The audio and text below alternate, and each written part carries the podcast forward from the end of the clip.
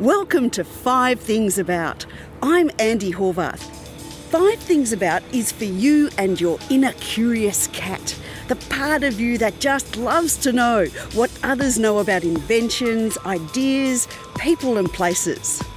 Today, we explore five things about elite athletes who are currently studying at a university.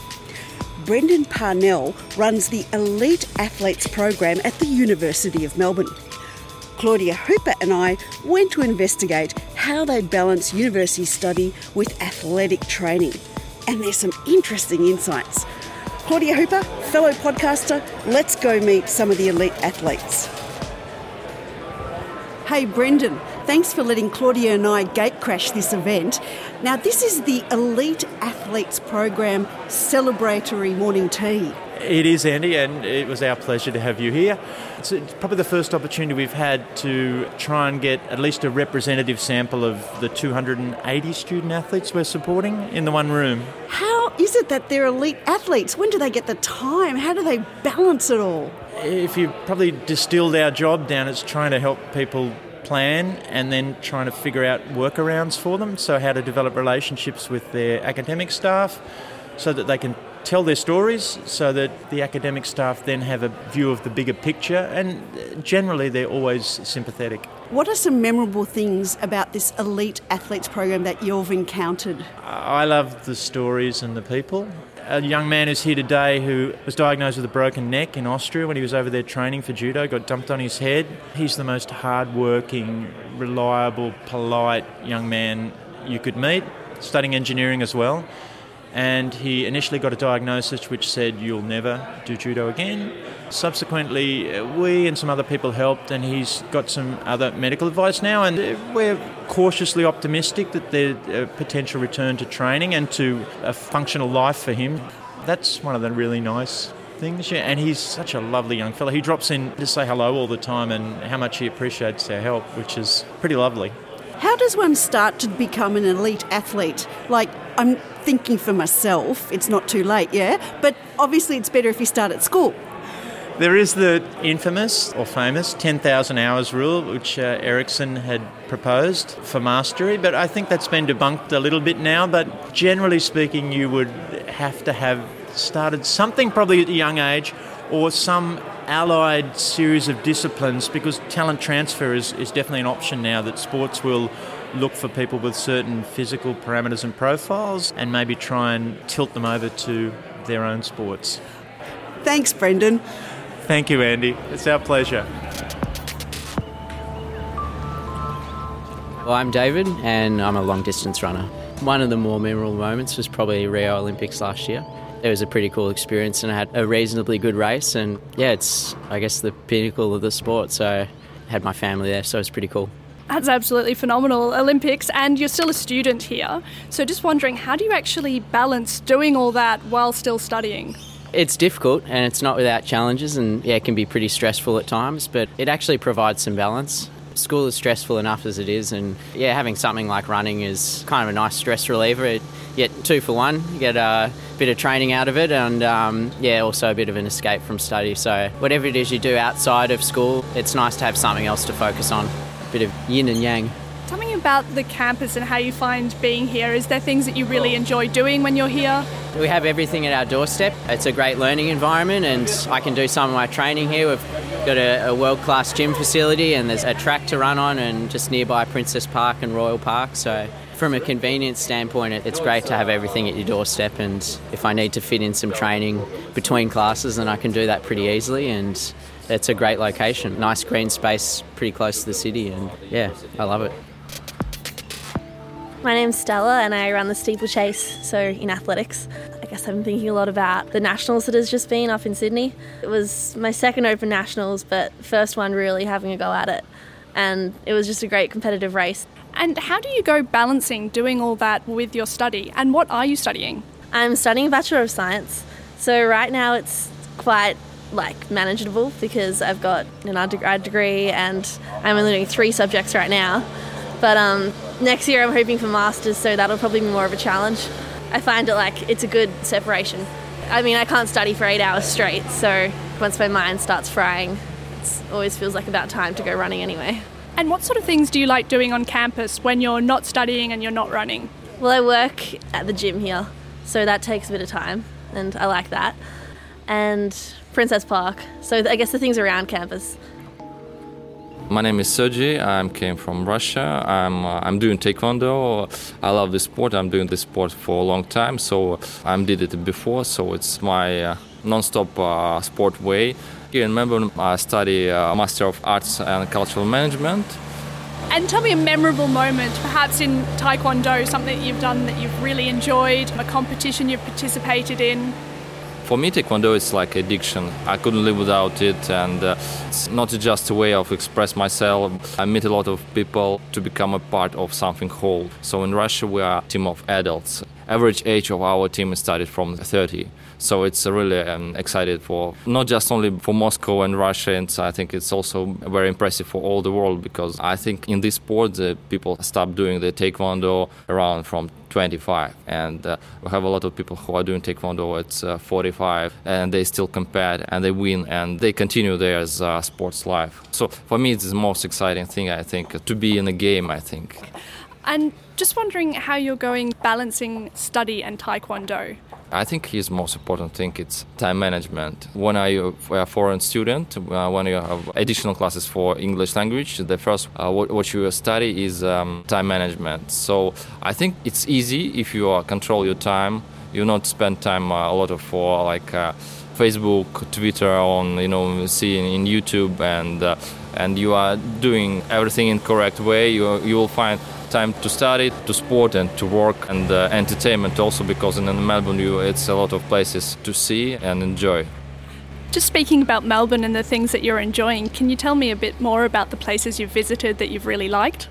During my program, I visited few theaters and galleries. I'm impressed by Malthouse Theater, but mostly I think it's uh, ocean.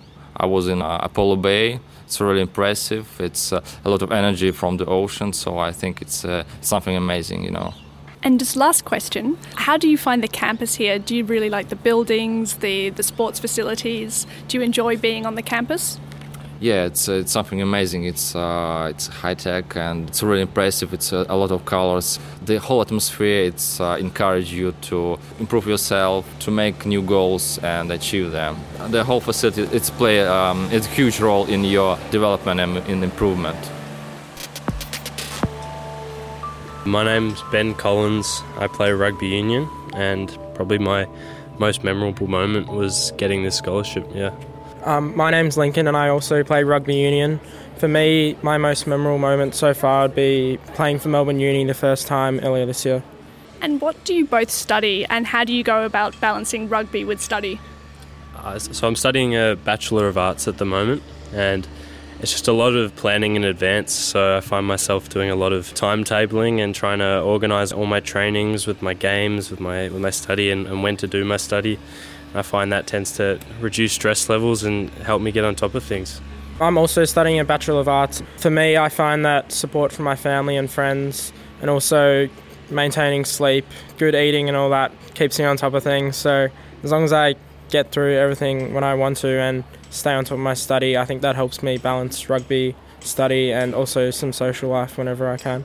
What about the campus here? What are your favourite aspects of studying at the University of Melbourne? Oh, it's probably just all the all the space and variety. Not only with study, but also with training. I just feel like if I need to switch things up, or if I need to try somewhere new, there's always a, a new library or a new classroom to go to. And training, there's a great athletics track with a nice oval and a big gym. So I always know that there's going to be variety when I come in for whether it's training or study for me, studying at the University of Melbourne and also playing sport here, I find that the great facilities are definitely really beneficial, but also the great diversity of people and all the new people that you get to meet every day, and also even catching up with old people from school and all that. I think that's a great part of studying at Uni Melbourne. Great, thanks very much, guys. Thank you. Cheers. Thank you. My name's Nick. I'm a cross country skier and I'm second year in Melbourne University Law. And what's a memorable moment in your skiing career so far? I'd say one that was quite recent was at the World Winter University Games in Almaty, Kazakhstan. And at the opening ceremony, we had the president of Kazakhstan come and give a speech to 10,000 adoring fans in that environment with all the athletes there, and it was a, a pretty special moment. Most of my experience has been around Central Europe. So I spent a year living in southern Germany. When I was between university degrees, I had world championships in Finland, world junior championships in Czech Republic. I've raced in Italy and Switzerland, Estonia, sort of all around the place, really. And how do you find getting time to practice in Australia? Do you go up to Mount Buller? Where do you go? So, the Australian team training base is at Falls Creek. We're also able to train without snow on roller skis. So, if you do see someone who looks like they're cross country skiing in Royal Park, sort of near the uni, that may well be me. Hey, Claudia, I've just been inside this event of the elite athletes and I've met Sophia, who's a weightlifter. So, Sophia, can you lift me up? Ah, definitely. Okay, Easy. here we go. Oh my May as well be 10 kilos. Now, how many reps of Andi do you reckon you can do? Ah, as many as it takes. You are Get her up the stairs, down the stairs. Now, I hate to say I'm a little bit tubby and I'm about 80 something kilos. I'm 80 kilos most of the year. Right, okay, but you don't look tubby. Uh, you just look strong and healthy. Well, it's kind of how we do things. We look a lot heavier than we are. Tell us your full name, what are you studying, and a memorable moment in weightlifting. My name is Sofia Zudova, Eastern European origins, predictably. I'm currently studying the Juris Doctor at the University of Melbourne. I did arts in undergrad, majoring in politics and French. My sport is weightlifting, as we've already noted. Most memorable moment would have to be a conversation I had with my first coach about six months into my full time training career when I finished a bunch of reps of a certain exercise, and he looks at me and goes, Kid, the Commonwealth Games are in two years if you put in, we can really do it.